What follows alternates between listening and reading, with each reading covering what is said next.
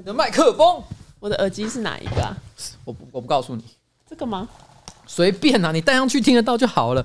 有差吗？哦，一定听得到啊！我都他妈叫我开啊！你我会不会？会不会？你会不会？你会不会？你会不会？我会不会？好啦，哎，要开始哦，啊，好不好？来。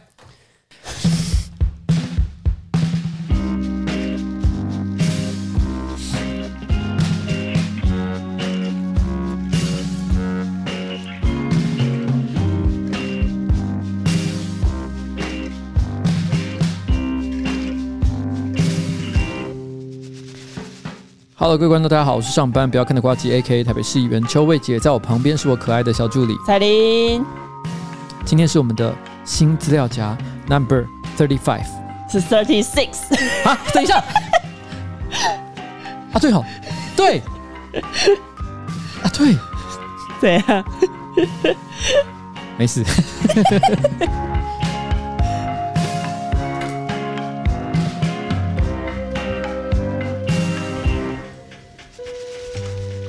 好，那刚刚的这个小小的插曲，请大家不要太在意。是不是在故意把音乐推大声，欲盖弥彰？没有，没有。我跟你讲，我刚刚只是我，其实我觉得我不是我，我我是那个，我其实哈，等一下。我承认，我今天下午呢是一团慌乱哦，因为最近台北市议会开议了嘛，我真的是比较忙一点。然后，而且我等一下还要去那个商周，然后这个这个主持一个活动，嗯，所以其实对我来说就是真的是兵荒马乱。然后我心里都觉得说，哎，我今天准备可能比较不好，但是至少级数不会讲错。我那时候很有很有自信讲说 thirty five，你这是侥幸心态。对，可是问题是没想到我居然还是错，怎么会这个样子？我傻眼。没有，这我觉得问题一定是出在刚刚吃了太贵的蛋糕。各位观众，今天是四月十四号，是我们办公室有一位同事叫做卓佑先，他的生日，让我们来跟他说一声生日快乐，生日快乐！哎，卓佑先，好，卓佑先是我们的淡水贵族，虽然他都不承认，非常的低调，但是因为我们一个员工要来上班，他必须要提供很多他家的基本资料。那我有一个助理，应该是佳佳吧，他很无聊，他就用 Google Map 去搜他家的门口，他不是有街景的功能，我们看到一个很惊人的东西。很厉害，很厉害。他家门口这种呃呃，该怎么说呢？那种罗马石雕，有一个小花园，对，然后墙面都是一些铺石面，而且还有各种雕塑，而且花园里面还有那种凉亭，还有造景，很扯，很扯。我们就想说，这个人是怎么回事？请到不该请的人。对啊，我们都还说，因为他脾气有点怪异。然后我们刚刚就是在切蛋糕的时候，他看起来有点暴躁。对，他也说他不太会用刀切东西。我说，因为你比较习惯拿来刺东西吧。他是不是你是不是每天心情不好就直接杀了人家的管家？而且他杀掉他的管家的时候，不是去雇佣一个新的，是因为在他大家的地下室都会有一个实验室，然后会有一个培养槽。如果那一天他的那个管家死掉的话，嗯、他就按一个钮，然后那个培养槽的就会开始排水噗，然后会有一个全身裸体，然后嘴巴还套着一个氧气罩的，从那个呼吸器，呼吸器从那个培养槽滑出来。然后这一阵喘气之后，他就会说：“主人，哎、欸，这就是那种电影里面异形，就是从这一些地下室诞生。”对对对，我说左右先就是活在一个像这样一个非常梦幻的一个世界里面。那刚刚他其实是他的生日嘛？那因为我们家的办公室主任呢，因为他就是临时想到，哎，今天是他的生日，一定要去赶快买个蛋糕。那他听说过有一家蛋糕店很有名，嗯，他说好想吃吃看他的千层蛋糕啊，嗯，他心想说，不过就蛋糕嘛，是能有多贵？他就拿着我的卡。走到那个店里面去。啊，因为他有我银行的账户，他可以直接刷我银行的卡，嗯，因为我很信任他。然后对方跟他结账的时候说两千九百块，一个八寸的蛋糕两千九百块，对，全部的人傻眼。本办公室过去已经庆过起码二十次以上的生日，对，这是我看过吃完最无言的一次，就吃到后来很无力，就是会觉得。我实在是无法再吃了，但是它又好贵，很痛苦哎、欸。大家吃第一口的时候觉得说好吃，对，但吃到大概一半的时候都觉得好腻。可是，一想起两千九，每个人还是把它强行吞了下去。对，请不要迷信昂贵的东西，好不好？其实那个佳佳拿那个蛋糕走进来的时候，他就跟我说：“老板，很抱歉，我不小心买了一个太贵的蛋糕。嗯”我一看到那个招牌，我就说：“我知道，我行家来的，什么贵的东西我没买过。”所以我一看到那个，我就说：“你讲什么我都不会吓到。”真的吃了之后有吓到，有吓到。好了，反正反正左右先，左右先呢，他是吃蛋糕的时候是完全没有任何感觉，因为他是本办公室唯一一个对金钱没有任何概念的一个家伙。对，然后他许生日愿望也也许不出来，因为他基本上什么都有。对，他只讲了一个什么，希望大家身体健康。哎，对。然后第二个不知道要讲什么。对，他完全是因为他他该有都有，他长得又帅又聪明，然后家里又有钱，他本身又没有性需求，因为他是无性恋。他是本办公室的无性恋，对，他还有死掉的管家可以满足他的求知欲。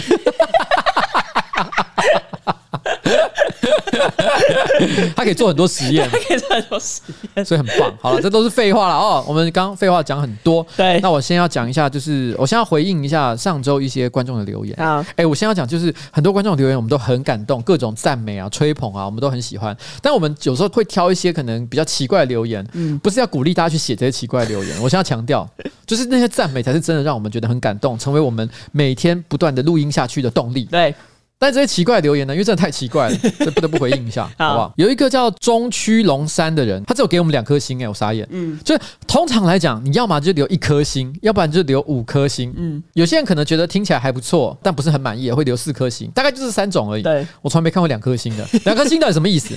就要给不给？对啊，是觉得我们有点烂，但又不够烂吗？小气什么？哦，这个中区龙山的先生说，听了你的部分内容，很轻松欢乐的频道，加油。你的主要听众呢，应该多是年轻人，呃，国高中生为主。期待你能够客观帮小朋友建立更好的价值观。圣结石没能做到的，我觉得你可以。哎，我先讲，我没有生气，嗯，因为他显然是来挑衅的。因为如果他只写前面，就说啊，我觉得你都是一些国高中生的观众，我觉得他可能是不了解，也就罢了。我很确定，我们的观众绝对不是国高中生，因为我们的后台里面大概百分之三十呢是十八到二十二，另外百分之三十呢。是二十三到二十七，嗯，也就是我们的这个收听的族群啊，是以年轻的上班族为主，对对。但是问题是他特别讲到肾结石，老讲肾结石，我觉得这个人一定很老派。因为肾结石已经不红不知道多久了，对。可是他对年轻人的印象只停留在肾结石，对啊，他可能还停留在年轻人喜欢香香。太久啊！现在年轻人喜欢什么？佩佩猪吧？不是国高中生。我说一句实在话，嗯，依照我现在对台湾年轻人的了解，嗯。搞不好是中国艺人嘞哦，肖战、王一博，其实蛮有可能的，其实蛮有可能，对不对？对好了，不管了，反正就是这些啦。嗯、我觉得现在年轻人可能喜欢的是这些，嗯，所以绝对也不是什么肾结石。哦，你你误会了，你误会了。所以这个是挑衅啊，我觉得哦。那有另外一个观众。他叫做文硕抽奖选我，但文硕是谁啊？我不知道他为什么会写这东西。他说我其实是你们的忠实听众，听到自己的新闻被瓜吉拿出来讲，照理说呢应该要很开心才对，但是偏偏心情特别的复杂。没关系啦，我还是会继续听的。瓜吉彩铃加油！他是说他的新闻被我们念了，但他被我们念到哪一则新闻呢？他下面写了：我就是那个鸡鸡被剪掉剩下一点五公分的人。哎，我讲不出话哎。我那时候一看到这个留言，我就有跟彩玲讲，我很内疚。对，因为我那时候真的有点嘻嘻哈哈。但是其实换位思考，那真的蛮惨的。因为我后来有看到一篇新闻，他是在讲说那个鸡鸡被剪掉剩一点五公分的人，嗯，他其实是一个堂主，就是可能一个宫庙的一个主持人了。嗯，据说他在鸡鸡被剪掉剩一点五公分的时候，那包含可能消防队啊、警察啊、医医护人员啊，还有他的家属，然后问他说：“哎，你想办法干嘛？有什么可以帮你的啊？”他都很低落，说不用，什么都不用。你听到他们这样子反应的时候，你都会有一种哇，真的万念俱灰。嗯，你真的换位思考一下，假设你的鸡鸡只剩一点五公分，我觉得女生可能没有类似的东西可以比较。譬如说胸部，哈，胸部被切除，的确，乳癌被切除的人也是蛮难过的。嗯，但是乳房有重建手术嘛？对啊，而且，呃，它不一定是一个女生的一个性性象征吗？对，我觉得他不太是哎、欸。对啊，我觉得就算是因为呃生病的关系切除了乳房，嗯、我觉得还是可以过一个非常健康而且正向的人生。嗯，我觉得鸡鸡的意思有点不太一样，对男生的意义，虽然这样讲有点莫名其妙，好像某种程度上讲我在助长阳具崇拜这个行为。我没有叫大家崇拜那个东西，可是请大家理解，只是你就一个男性来讲这件事情。对，就算我没有拿它来做坏事，我只是想要每天晚上打手枪就好了。对，连这件事情都不能做嘞。嗯好难过，所以，呃，我说老实话，我觉得这个留言可能是胡乱的，我不知道，也可能是真的。嗯，但不管是真的或假的，我都当它是真的。嗯，在此刻的我，我的心里，我其实是感同身受。未来我们遇到任何这种呃有关身体伤痛、病痛的新闻，我们会把这个荒谬的部分还是会讲出来，因为我们不能够失去我们的精神。对。但是我们也必须保持足够的同情，嗯，和同理，然后不要做过度的洗脑。好，完蛋了，以后大家不听了，对不对？我听我讲完这个，大家都说等一下，我们怎么办？大家会留一颗心。我不知道，我好怕，我好怕，请大家不要这样。可是我觉得这是做人的道理啦，嗯，这是真的是做人的道理。当下其实我自己也不是完全没想到，嗯，可是因为毕竟这个堂主他也是真的做了一些让人不开心的事情嘛，我想应该是这样吧。他其实是被怀疑外遇，但他可能没有，而且他即便有，他也不应该受到像这样的伤害，所以就这样了。好，我们希望这位文硕抽奖选我的先生，你能够得到文硕的奖品，就这样了。好，好，谢谢大家。所以接下来本周到底有什么重要的新闻要跟大家分享？花莲玉里乡四号下午呢，惊传一起枪击案，一间炸鸡店，他被连续开了三枪。然后呢，警察获报之后，他们出动没多久，就是逮捕两名嫌犯。那警方调查之后呢，他们发现为什么这两个嫌犯他们想要这样子，就是朝炸鸡店开枪，原因是因为嫌犯。嫌犯用时下流行的抖音“怕周球”来取笑炸鸡店，双方才会爆发冲突。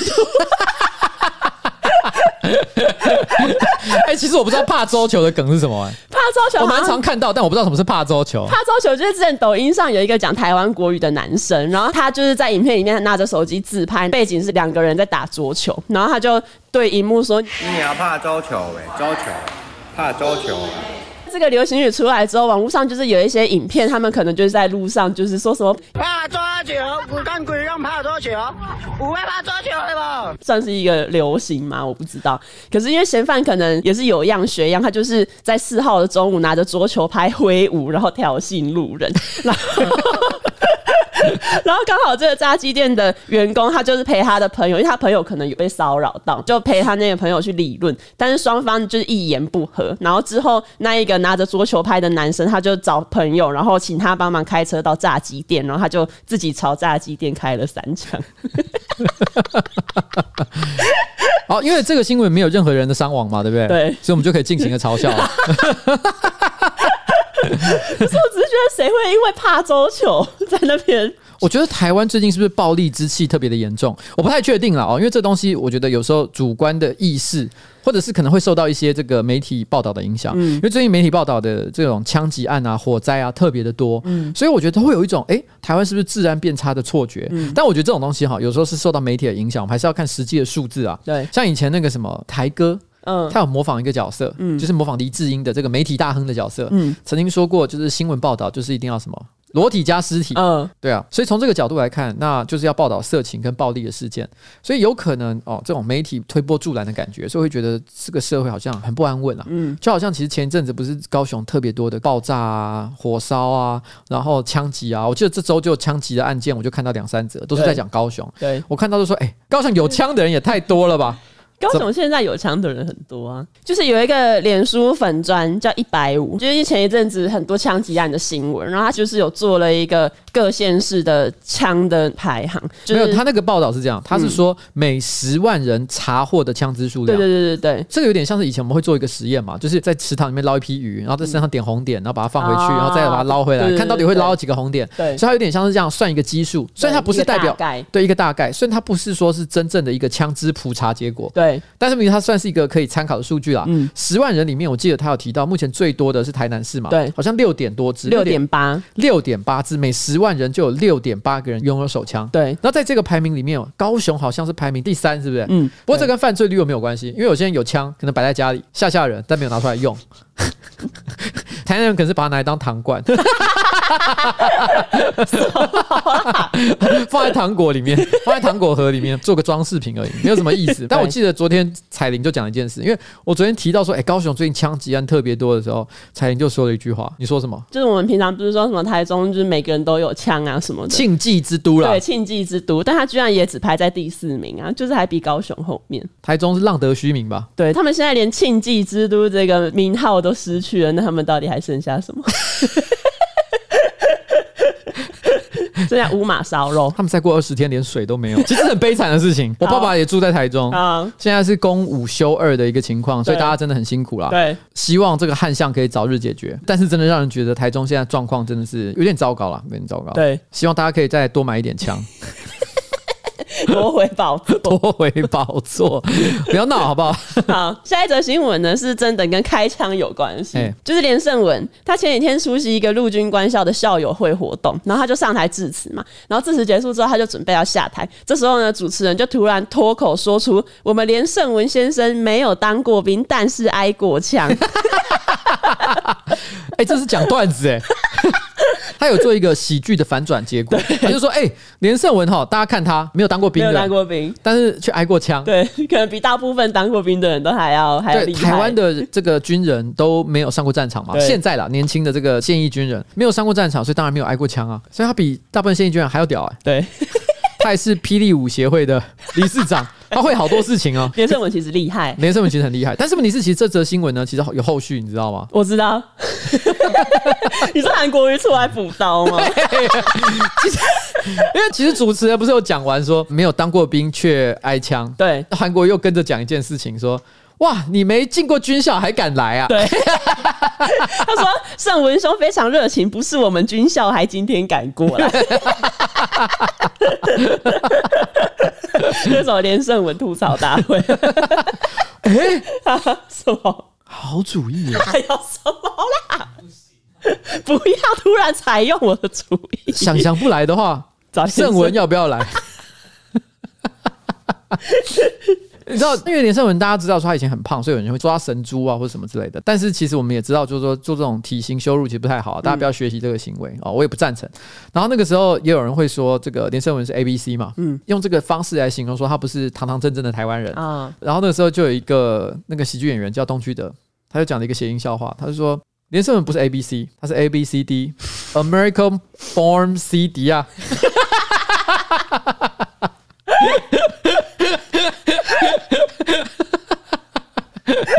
美国出生的 CD，可是我说真的，这个笑话现在已经不能讲了。对，两个原因啊。第一个，人家减肥了。对。第二个，我还是不赞成 body shaming 了。对，好不好？这就不说了。不过其实以喜剧来讲，真的蛮好笑的。那怎么办？你们吐槽大会，吐槽大会直接找他来。没有小猪可以找神猪。其实仔细想想，他应该蛮多吐槽点的，蛮多的、啊。他很多啊，他好多好笑的事情。他爸也很多啊。哎、欸，他家祖宗十八代都可以讲。什么什么开城门之类的。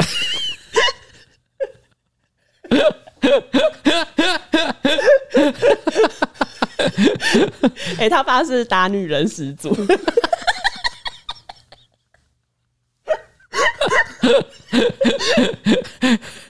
小乖不乖？不打不会乖。好了好了好了哦，不要闹了。好啊，你们去提案，你们去提案。连胜文哦，放入考虑名单。好，OK，来。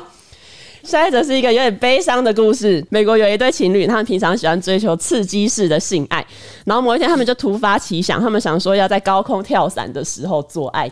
哦。可是呢，因为他们就是可能做的太忘我了，那个男的他就来不及打开自己的跳伞，他有有帮女生打开，可是他自己的来不及打开，然后等他开的时候，其实已经离地面太近了，然后他就是摔下去嘛，然后摔下去之后，他就是鲜血直流。我记得他好像有说，他那时候最担心的就是他的鸡鸡摔断。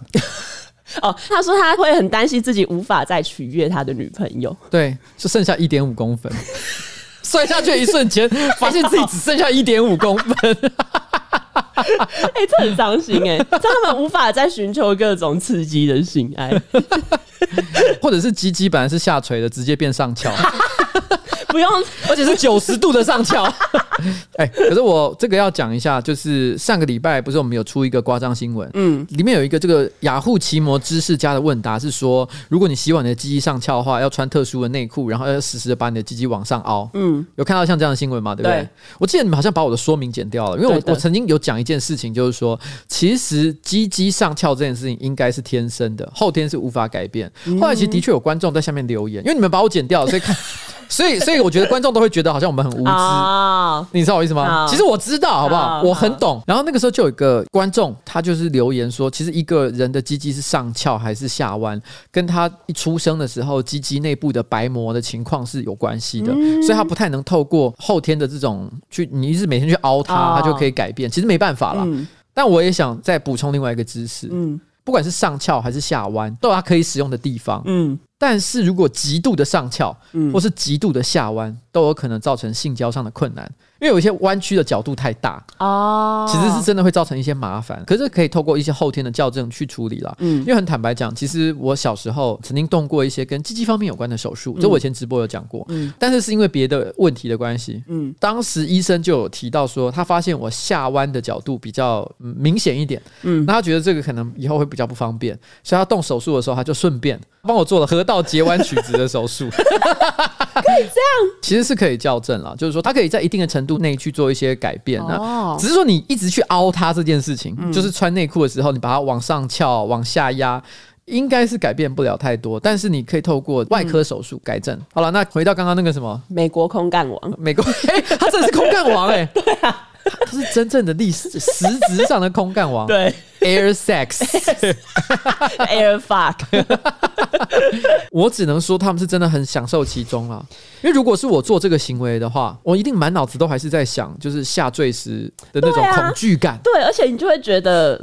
你会很想要赶快看什么时候可以开伞，你不会有闲情逸致在那边垃圾，感觉好硬要啊！对，就你要把自己逼到什么程度？而且我我不知道他们下坠的时间有多长，但他们就算在那边做爱，然后完成了基本的动作，嗯，但是应该没办法射精吧？对啊，没办法做完吧？应该没办法啦。那到底是为了什么？只是想达成一个记录，一个人生清单哦。我曾经在跳伞的时候做过爱，然后在他七十岁的时候，他可以在一个小酒吧喝酒，跟一些年轻人说：“你刚我气贵，air fuck，air fuck，你不气贵哦。”可是通常这种人在讲这件事情的时候，他们不会把他忘记要开伞这件事情讲出来，他只会说：“哦，我以前尝试过空中做爱，然后就是没有后续。”对对对，到底做的结果是怎么样？他只会获得大家敬仰的眼神。对。好，来继续下一个。好，下一则这个新闻的标题，他是写说前里长公园啪啪啪太大声，皆有怒挥刀割破他的屁股。你今天怎么都是这一种新闻？鸡鸡啊，性爱啊？不是，看这标题你以为是性爱对不对？他不是啪啪啪吗？不是，新闻内容是有一个黄姓的前里长，他因为在公园做拍手工。这什么烂标题？然后因为太吵了，吵到街友，所以街友后来才直接拿刀割破他的屁股。他在练习拍手功，其实说真的，这也算是个很正常的健身运动，对，没有任何的问题，就是他也没有什么需要谴责的地方，所以其实是这个街友可能真的太过激动了。哦，那这这个遗憾啊，因为街友本身也是弱势，搞不好他其实也有一些需要帮助的地方，精神上、心理上之类的，所以我也不会给他太大的谴责哦。这但是就是这个事情真的是，这只能建议那些会在早上去公园做拍手工的朋友，对，稍微注意一下，你有没有影响到大家的？就是看街友是不是还在睡觉，如果在睡觉，就先不要把人家吵醒。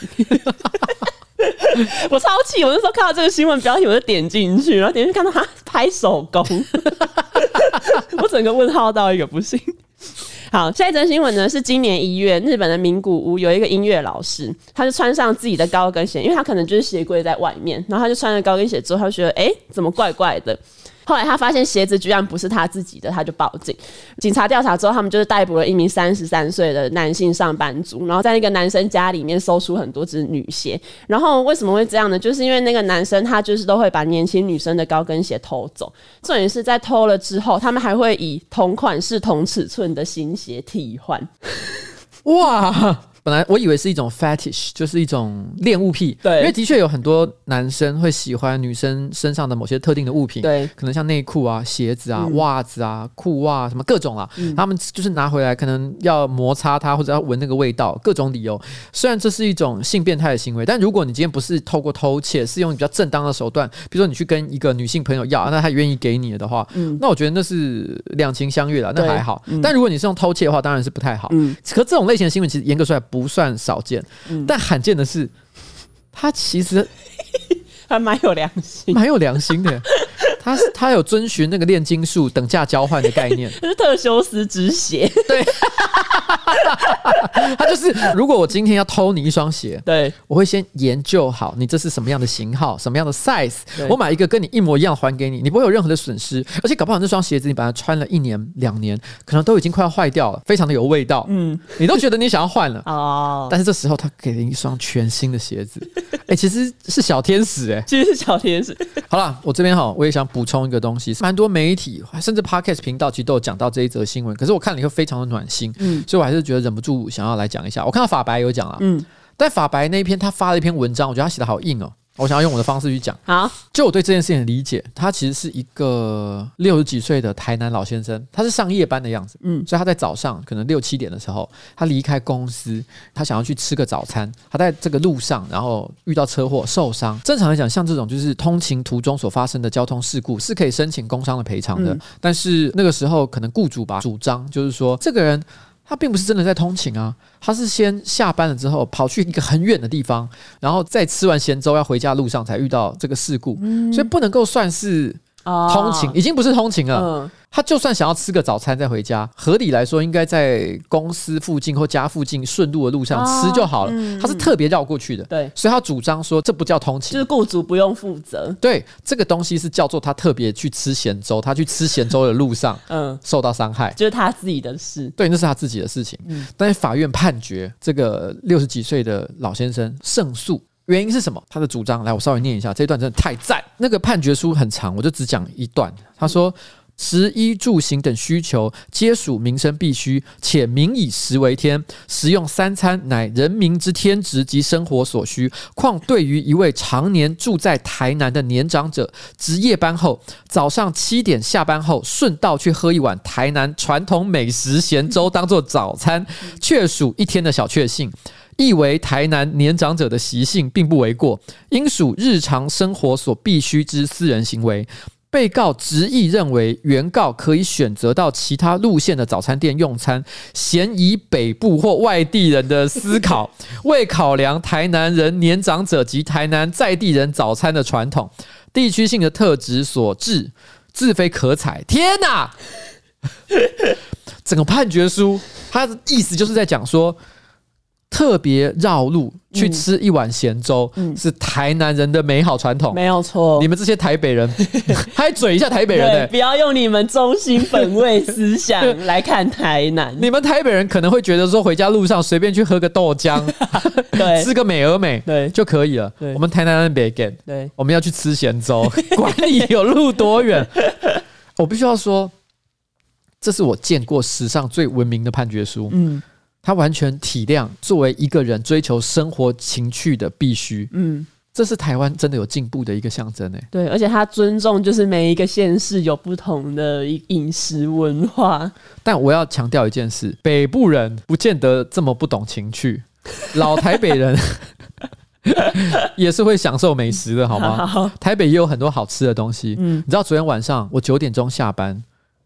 我回家的路上，当然有很多东西可以吃，嗯，可是我没给，我特地跑去吃施家麻油腰花。啊，这是我觉得在信义区呢最好吃的卤肉饭之一，嗯，我在那边点了一个猪肝汤，点了一碗卤肉饭，我是特别要坐计程车绕过去吃呢，哦，再特别坐车回来，嗯，我有在管什么远近吗？没有啊，我也追求我个人的生活情趣啊。嗯、台北人也是懂的，好不好？OK，这个法官不了解，你嫌以台南人，嫌以台南人外地人的思考，未考量台北人吃晚餐的传统。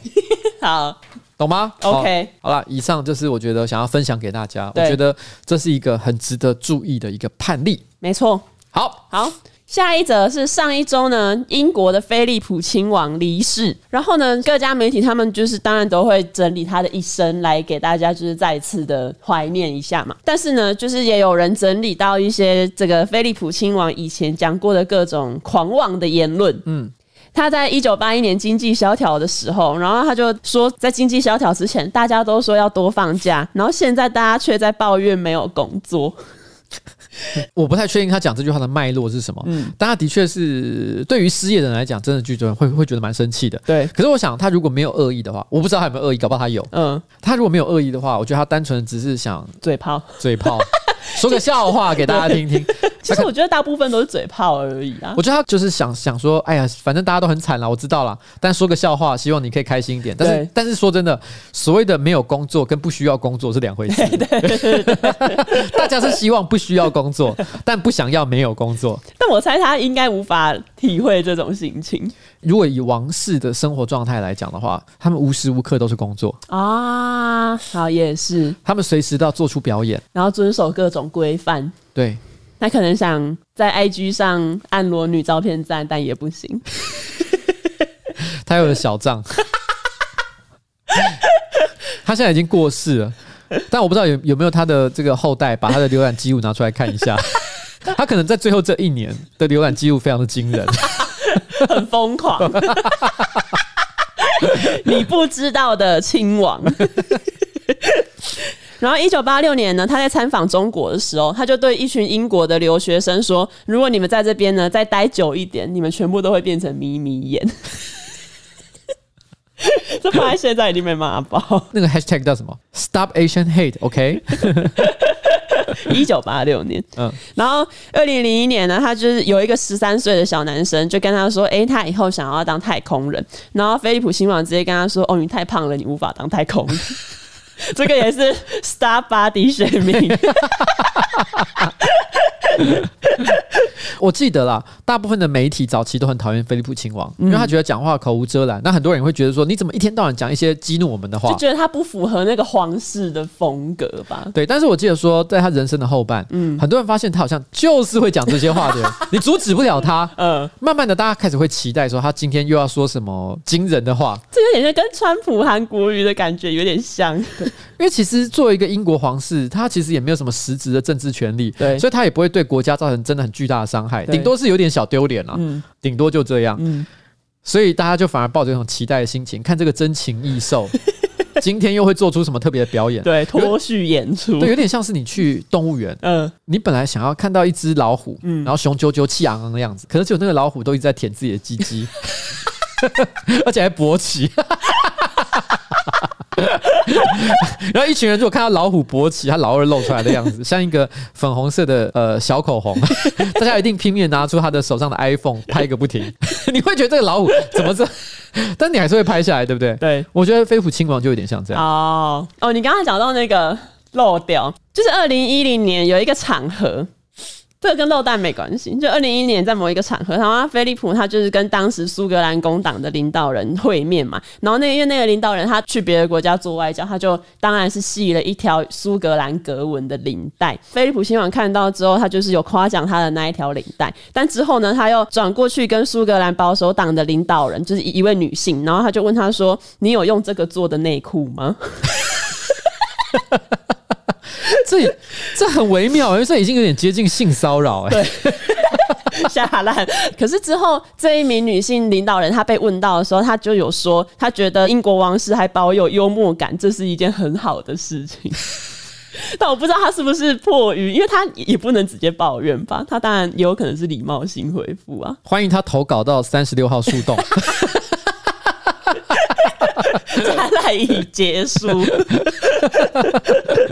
我在查这个新闻的时候，我查到另外一个，就是菲利普亲王有一次，他就是穿着苏格兰裙参加活动，但是苏格兰裙他穿的礼仪就是你里面不能穿任何内裤，没错，所以菲利普亲王就是直接露蛋，因为他就是坐着，然后脚还开开。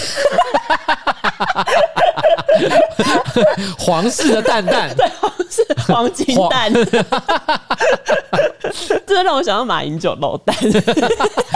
呃，大家可以去 Google 一下，其实马英九呢，在某一年他穿那个宽松的运动裤的时候，嗯，做运动的时候就被大家发现，哎、欸，怎么好像蛋蛋有跑出来？对，我找到一些马英九以前就是也有一些言论。其实我觉得看起来感觉跟菲利普亲王有一种异曲同工之妙。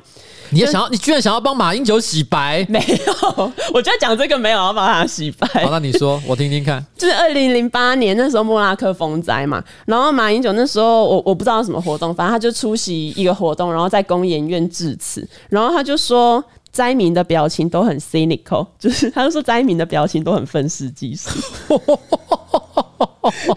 他比菲利普亲王严重一百倍。哎、欸，我听到这个，整个火都冒起来。就是谁会？因为这个东西不好笑。对，你知道我意思吗？因为因为呃，我觉得菲利普亲王他的话虽然也是很冒犯，嗯，可是你可以感受到有一点点幽默感。对，他有幽默感在里面，他其实想要讲一个笑话。对对对对。可是你看到呃，马英九说他觉得灾民的表情都非常的愤世嫉俗，嗯，他好像不是个笑话，就他感觉就是他在抱怨、欸，抱怨，对。对我居然听到一个总统在抱怨这件事情，我傻眼。对，然后像他二零一二年，他有一次就是在谈到就是台湾跟中国的用语差异的时候，然后他就说，呃，中国的吹喇叭的用语其实是台湾说的拍马屁。然后后来因为新闻其实有实际的去查证过，其实应该是没有这个用法，没有这个用法，而且他之前也讲过别的啊，就鹿茸的事情嘛。对，他说鹿茸就是所谓的鹿耳朵上面的毛。对。这件事情后来成为这个迷因很长一段时间。对，大家没事就要把鹿耳朵的毛拿出来讲一下，耳朵里的毛就是鹿茸。然后像二零一二年，他就是在国民党中常会上面嘛，然后他就致辞到一半，然后他就突然问说：“热气球是谁发明的？”然后底下就一片静默，然后他就说是三国时代的诸葛亮。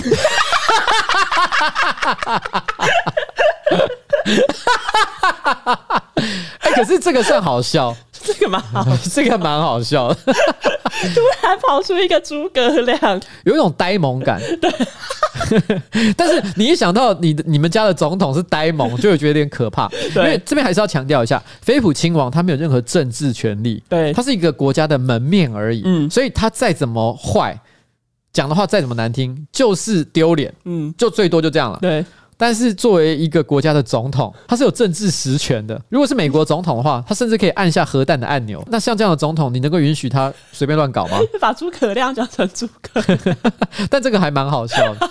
好，OK，继续了啊、哦。好，最后一个就是我觉得我们其实不能这样子像马英九，哎、欸，因为我觉得我们某种程度上像马英九。怎么说？因为他有一次把消费券三千六百元讲成三万六。我要发三万六的消费券给全台湾。对，所以我们其实不能笑马英九。如果他那时候真的有发就好了，大家会很开心。对，就是全民发财，全民发。因为三千六，可能有些人还会不屑领，说三千六麻烦死了。右先就不会去领。对，右先不。三万六很多，三万六右先还是不会领。但是我会去领，我也会去领。领爆，好不好？好，大概就是这样。好啦，这个飞虎亲王呢，虽然我们刚讲了一些他曾经讲过的一些荒唐的话，嗯，但是今天呢，他的离开，我觉得也算是一个让人觉得很感伤的一件事了。嗯、哦，这感伤的原因不是说他对台湾有做什么很特别的事情，或者我跟他有什么交集，而是作为一个人，其实他是一个有很多故事的一个家伙。嗯，像譬如说，那时候我记得是他受邀要去访问苏二，然后他就说：“好啊，我也很期待去拜访苏二。”嗯，可是他又加了一句：“虽然苏俄人杀了我一半的家人。”啊。这句话当时引起也是这个苏俄有一种干你，你刚刚不是说很想来，但马上要加一句，还补刀说你我杀了你一半家人，这什么意思？很很不爽哎、欸。但其实他说的也没错，对，因为他当时年轻的时候的确曾经流亡一段时间，啊、就是因为有受到俄国的追杀，嗯、所以他讲到这种国仇家恨，嗯，也是非常的合理。那像他这样的一个一个人物，一辈子其实都是在皇室的阴影底下，嗯。因为他没有办法做出任何有意义的政治决定，他甚至于也不是英国皇室最重要的那个主角，因为真正的主角是伊丽莎白女王，嗯，所以他只是女王旁边的男人，但是他却有很多的义务要尽。对，他只要说出了任何过头的笑话，就会引起媒体的报道，很多人会为这对这件事情做出评论啊，说他是一个好人，说他是一个坏人，说他是一个没礼貌的人，说他是一个肉蛋蛋的男人，他永远没有自由过。嗯，我记得在《王冠》的这部影集里面，其实有一段就描写到。菲利普亲王那时候他很喜欢太空人。哦，因为那时候正好是美国那个阿姆斯壮登陆月球的时候。那因为菲利普亲王以前曾经有一段时间是军人嘛，很多人都觉得他如果继续留在军队当中的话，他可能也会有很好的生涯发展。可是因为他没有继续做下去，所以作为一个人，他的事业其实是在他加入皇室之后就结束了，就像是一个标本一样的琥珀里面非常美丽的一个昆虫标本就被封印在那个时间点里面，所以他其实一直都没有办法证明自己到底是一个什么样的人物哦。所以他那时候很很崇拜太空人，还特别召见太空人去跟他们聊天，完全就是一个脑粉的心态。因为对他来讲，他觉得他们完成了一件壮举，这是一个他一辈子都不可能做的事情。那我记得是在去年还是前年的时候，菲利普亲王呢，他就要求说要退出皇室，就是卸下他的头衔，希望以一个普通人的身份过完他的余生。我觉得某种程度上来说，也可以说他其实也是累了，他想要就。当一个普通人，好好过自己的生活。想看 Pornhub 就看 Pornhub，想看什么想做什么就做什么。对。但是没想到不到一年的时间，他作为普通人不到一年的时间，他就离开人世。嗯。其实是一个很悲伤的故事。对。好啦，今天的 Podcast 呢也差不多到此告一个段落。谢谢大家。完蛋了，我是不是讲的太无言了？不会啊，这是一个。一个慢慢把情绪收起来的东西。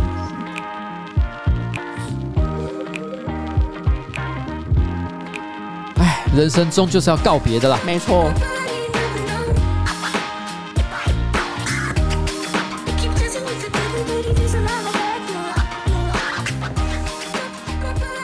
好了，拜拜，拜拜。